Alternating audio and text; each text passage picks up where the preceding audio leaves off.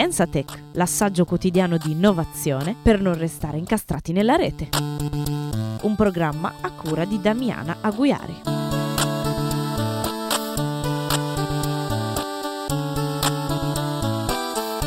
Buongiorno, buongiorno ascoltatori.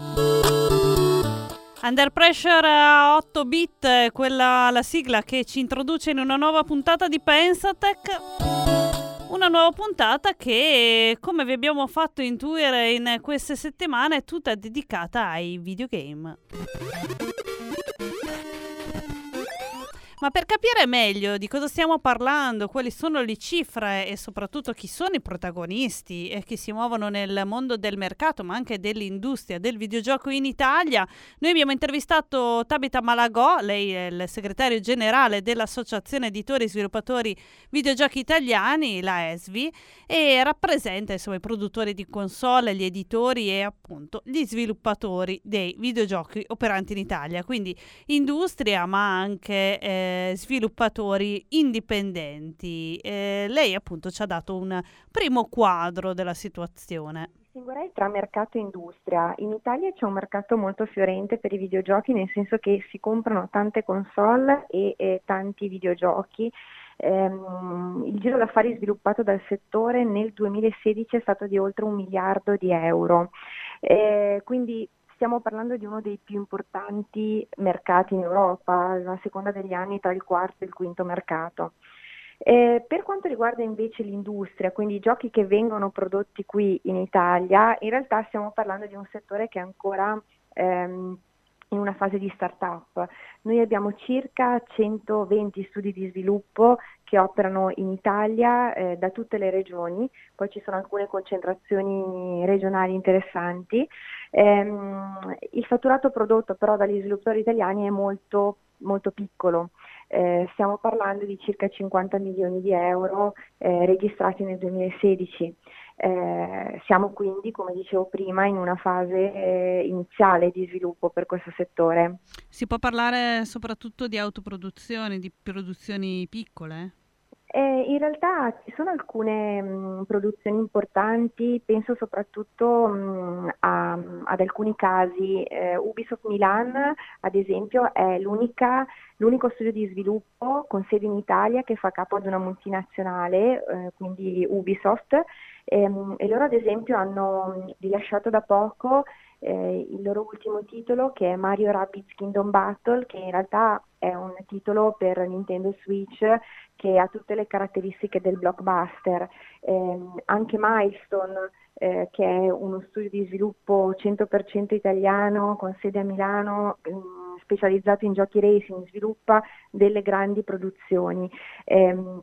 Con dei budget importanti, però sono dei casi abbastanza eh, limitati in Italia. La maggior parte delle produzioni che ci sono qui ehm, sono delle produzioni più piccole eh, che si basano prevalentemente su autofinanziamento da parte dello sviluppatore e quindi questo ovviamente è un limite importante di cui tenere conto. Con il riconoscimento da parte del Comitato Olimpico degli eSports ci sarà un cambiamento anche nella cultura, la percezione del videogioco secondo il suo punto di vista? Um, è sicuramente un'apertura interessante, tutta da verificare perché um, penso che comunque ci siano delle differenze importanti tra l'attività sportiva tradizionale e il gioco competitivo, quindi sarà molto interessante vedere um, effettivamente come il Comitato Olimpico Internazionale intende poi operare questo riconoscimento, se ci sarà, se sarà effettivo.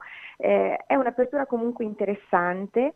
Mm, penso che sia eh, importante soprattutto per la percezione ehm, che c'è da parte dell'opinione pubblica sul videogioco, ehm, questo è sicuramente un riconoscimento.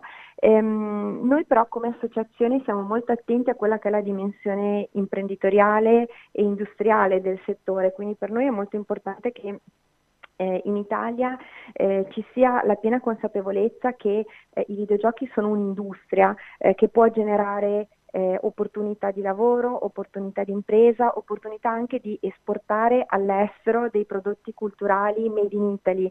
Questo per noi è la vera e propria priorità. Noi vogliamo costruire qui eh, un paese dove gli sviluppatori non devono andare all'estero per trovare lavoro nel settore dei videogiochi, possono stare qui e possono sviluppare e distribuire i loro prodotti in tutto il mondo. Tabita Malangò della ESVI, l'Associazione Editori e Sviluppatori Videogiochi Italiani ci ha dato un primo quadro di quello che è l'industria, ma abbiamo dato anche un mercato da un milione di euro degli sviluppatori dei videogiochi in Italia. Questa volta i videogiochi ci portano ovunque, pensate un po', anche sotto il Gran Sasso, all'interno dei laboratori nazionali. Si tratta di tre gallerie sovrastate da 1400 metri di roccia e lì sono ospitati eh, più di 15 esperimenti che riguardano la fisica del neutrino neutrino, la materia oscura, l'astrofisica nucleare, insomma il MIUR ogni anno, il Ministero per l'istruzione dell'università e la ricerca mm, mette dei fondi per iniziative per la diffusione della cultura scientifica a favore di istituzioni scolastiche e non. E, e, in questo caso, tra gli altri, eh, sono risultati vincitori due progetti eh, presentati dall'Istituto Nazionale di Fisica Nucleare. Uno di questi è il videogioco Pila, un nome in italiano e un acronimo inglese per spiegarci che cosa. Ce lo, ce lo racconta Lisa Lazzarato di Formica Blu, eh, lei sta lavorando al progetto. Pila eh, ovviamente è un omaggio a Alessandro Volta, mh, mm, però l'acronimo sarebbe Physics in Ludic Adventure.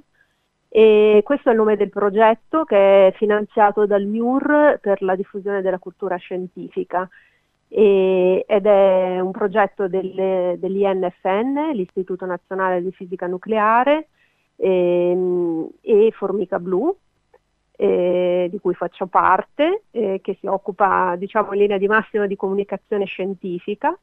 E l'idea in particolare viene da Alba Formicola, che è eh, una, la responsabile della divisione ricerca dei laboratori nazionali del Gran Sasso, e, e Francesca Conti che è socia di Formica Blu. Cerchiamo di dare un po' un'immagine. Allora, prima di tutto esatto. a chi è rivolto? Cioè qual è il target eh, di età? Il videogioco è pensato per ragazzi delle superiori, quindi diciamo più o meno 14-19 anni. Speriamo in realtà che possa divertire anche gli adulti, nel senso che l'idea è di fare un gioco che abbia che suggerisca, eh, che interessi, stimoli la curiosità per approfondire eh, eh, argomenti di, di, fisica, fisica peraltro molto d'attualità perché eh, sarà, i riferimenti saranno alla ricerca che adesso si svolge in vari ambiti della fisica presso i laboratori nazionali del Gran Sasso.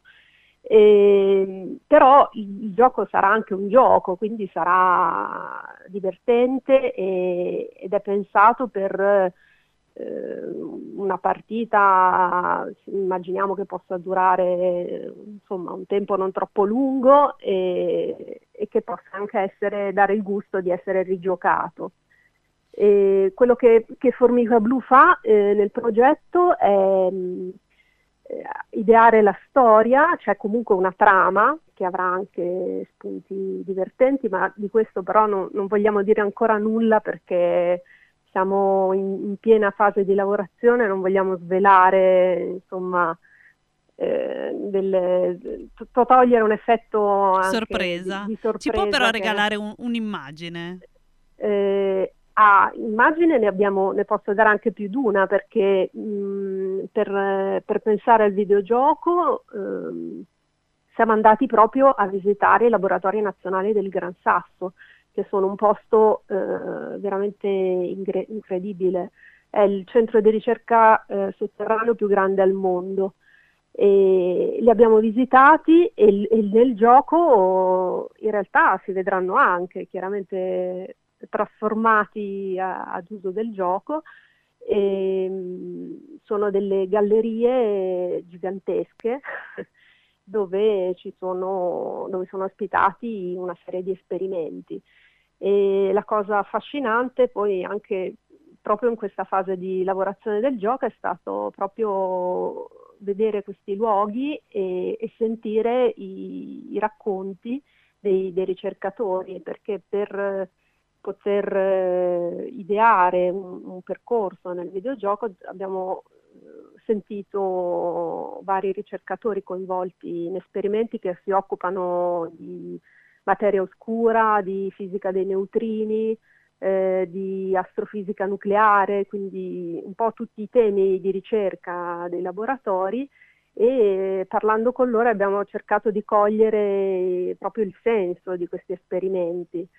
Eh, da assolute profane, perché nessuna, né, né io né, né, Francesca Conti siamo fisiche di formazione, quindi ehm, diciamo che è stato affascinante, anche abbastanza challenging. A che punto siete con, con, la realizzazione? Insomma, quando ci possiamo aspettare di vederlo e di giocarci? Allora, il gioco eh, stiamo proprio lavorando alla definizione minuziosa di tutto quello che deve succedere e quindi cosa deve fare il, il protagonista, con, con, quali oggetti interagisce, dove si muove, quali personaggi incontra e questo lavoro ehm, ovviamente noi non siamo produttori di videogiochi, lo stiamo facendo con Ivan Venturi che invece è un produttore di videogiochi di Bologna da, da lunga data. E, ehm, diciamo che l'idea è entrare e riuscire a concludere entro l'anno il, il gioco e presentarlo alle scuole, coinvolgere un certo numero di, di istituti superiori e avere anche da loro feedback e, e quindi poi arrivare a un, una versione definitiva che sarà giocabile online, eh, nel senso che si potrà accedere al, dalla pagina del gioco al gioco e anche eh, caricandolo poi nel, nella cache del browser anche offline. Quindi sarà necessario un, un collegamento iniziale e poi, e poi si potrà continuare a giocare anche offline. Avete ascoltato Pensatech, l'assaggio quotidiano di innovazione per non restare incastrati nella rete un programma a cura di Damiana Aguiari.